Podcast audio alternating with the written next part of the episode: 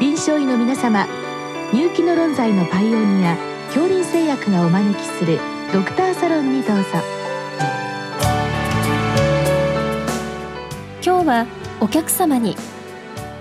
自治医科大学循環器内科教授星出聡さんをお招きしております。サロンドクターは防衛医科大学校教授池脇勝則さんです。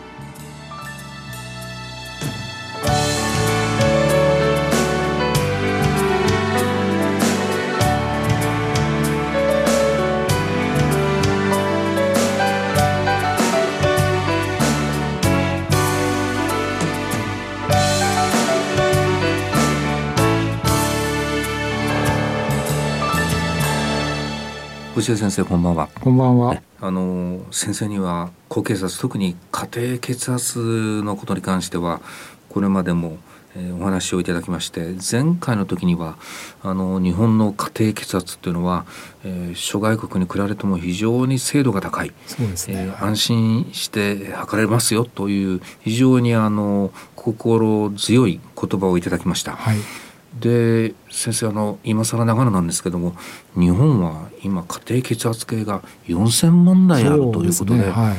い、もう1世帯に1台ぐらいの数ということでこれ先生こんなに普及してる国は日本ぐらいでしょう、まあ、他の国に類を見ないというか、ね、まあかなり特殊だと思います。まさにこれはあの海外にもあの普及するべきことなのかなと思うんですけれども、はい、あのまあ、家庭血圧に関しては測る朝と就寝前のタイミングでこうだああだこうしなさいっていうような一応こう、えー、指導する内容がある中で、はい、今日のご質問の深呼吸で、まあ、これはまあ落ち着かせるための深呼吸深呼吸に関しては特段何か明記はされてないですね。そうですね。あのガイドライン上は明記はされておりません。えーとまあ、これはあの審査室血圧の測定条件でもやはり同様で、うん、やっぱりその深呼吸に関しては特別あのこうしてから測ってくださいとか、したらいけませんということはあの明記はされておりませんですね。うんまあでも私も、まあ、これはあの診察室で患者さんにまあどうしてもいろいろと話した後にさあ血圧測ろうか、まあ、ちょっと深呼吸何回かしてよみたいなことは言いますのでまああの家庭でも、えー、深呼吸して測るという方も多いのかもしれませんね。そうですね。まあこれやっぱりいらっしゃると思います。はい。で、あの今日のご質問はやっぱりそういう意味でえー、ちょっとこう体を落ち着かせるという意味で、えー、そういうタイミングで、えー、安静にするけどもそれに加えて深呼吸はするべきなのかどうか、まあ、これ明記されてないのでなかなか難しい質問かもしれませんけど、これ先生どう考えます？そうですね。もうこれはあのさっき申し上げましたようにこうやっていいとか悪いっていうことはございませんので、もうこれはあの、えーと患者さんがまあ実際こちらがえーと、そういうことを言わなくてもやっぱりしてる可能性は十分ありますので。そで、それに基づいてやっぱり血圧の評価ですからで結局家庭血圧の一番のメリットとしてあの複数回長期間測れるということがメリットですので、うん、まあ、診察血圧みたいに一発でこうじゃあ深呼吸して測ってじゃあこの血圧でっていうわけではないですから、うん、まあ、それで家庭血圧は家庭血圧それを凌駕しますので、まあ、そこまで大きくこだわる必要ないのかなというふうには思っております。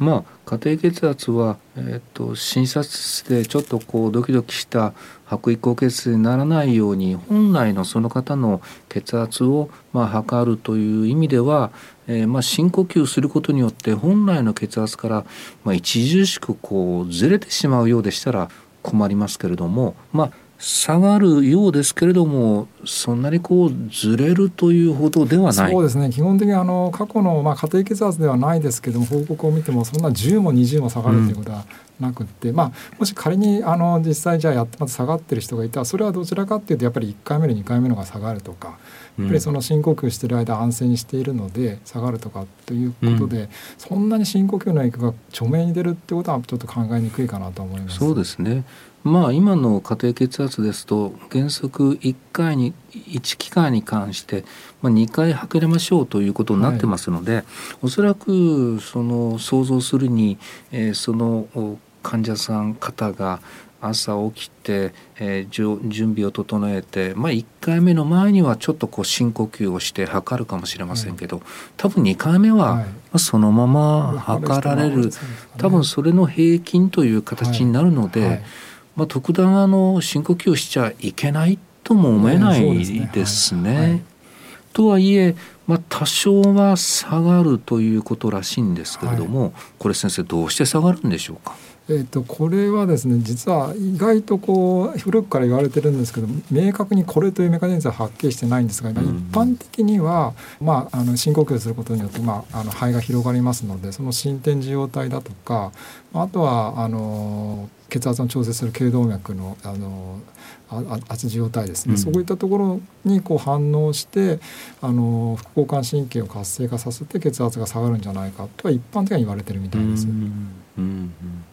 その下がり幅っていうのはどうなんでしょう、まあ、少なくともそう著しいものではないけれども多少こう個人差っていうのは出てきますありますね、えーと、一般的にやっぱり血圧が低い人に関してはそれほどあの下がらない変わらないという方向が多いみたいで、やっぱり血圧が高い人のほど、まあ、当然なんですけどそれはやっぱり振り幅が大きいですから、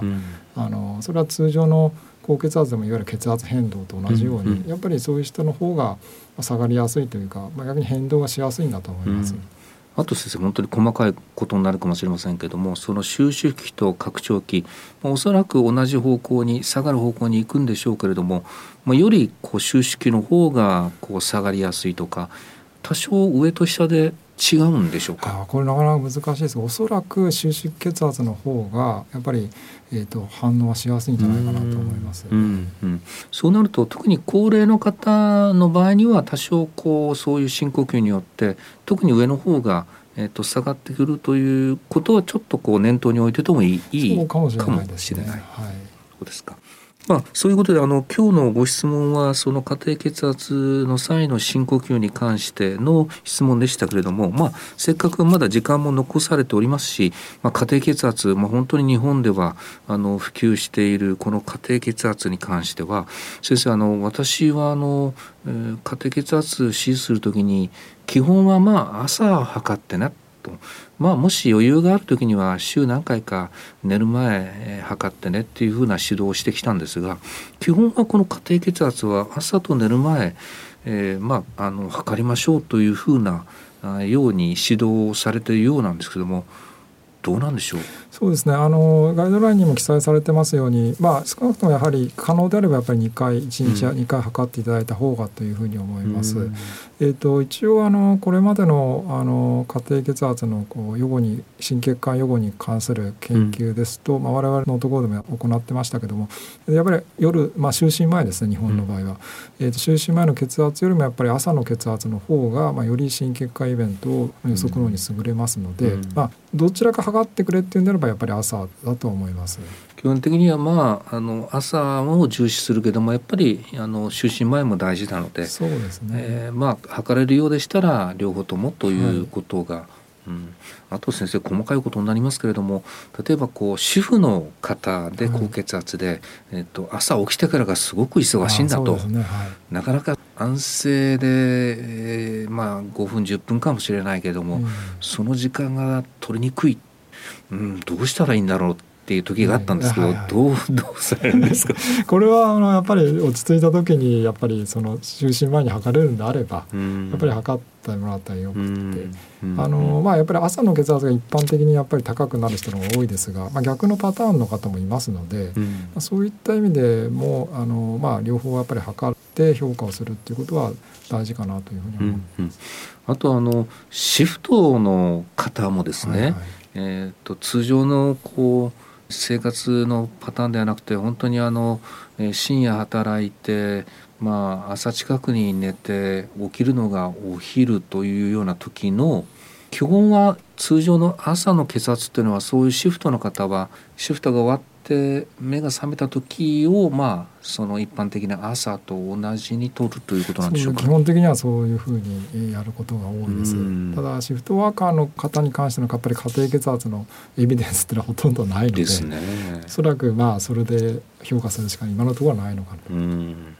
まあ、いずれにしてもあの、えーと、できれば可能であればあの1日2回しかも1回につきていいのか2回血圧を測って、まあ、その平均を、えー、見ていくというのが、えー、まあ、高血圧の診断あるいは高血圧で治療中の方の経過の中では、まあ、極めて重要というのははいおっしゃる通りです。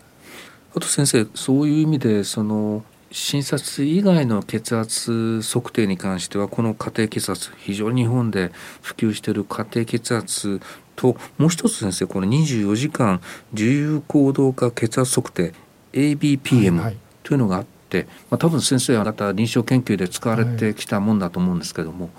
これなかなか日本ではあんまり活用されてないんですか？すね、あのこうつけて一日つけるということがやっぱりどうしてもあの行動制限というか、やっぱり夜寝てる間もですね花粉の圧によってやっぱり目が覚めてしまって、なかなかこうつけづらいっていうかですね、でそうすることによってもう一回やりましょうというとなかなか患者さんはやりたがらないっていうのがあるのでそうすると治療評価としてなかなか使いづらいというのがあります。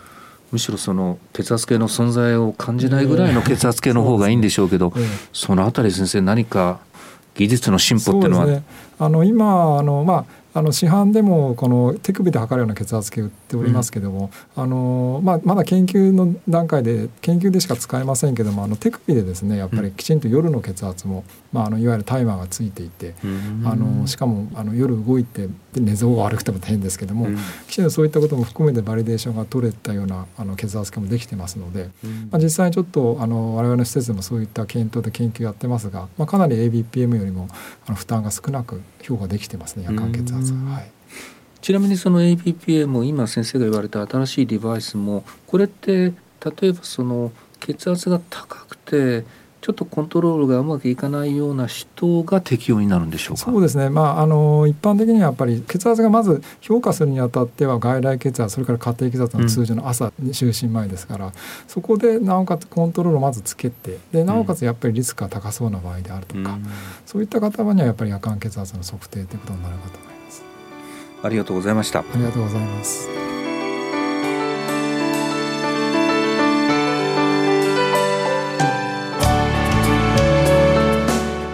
今日のお客様は自治医科大学循環器内科教授星出聡さん。サロンドクターは防衛医科大学校教授池脇勝則さんでした。それではこれで恐林製薬がお招きしましたドクターサロンを終わります。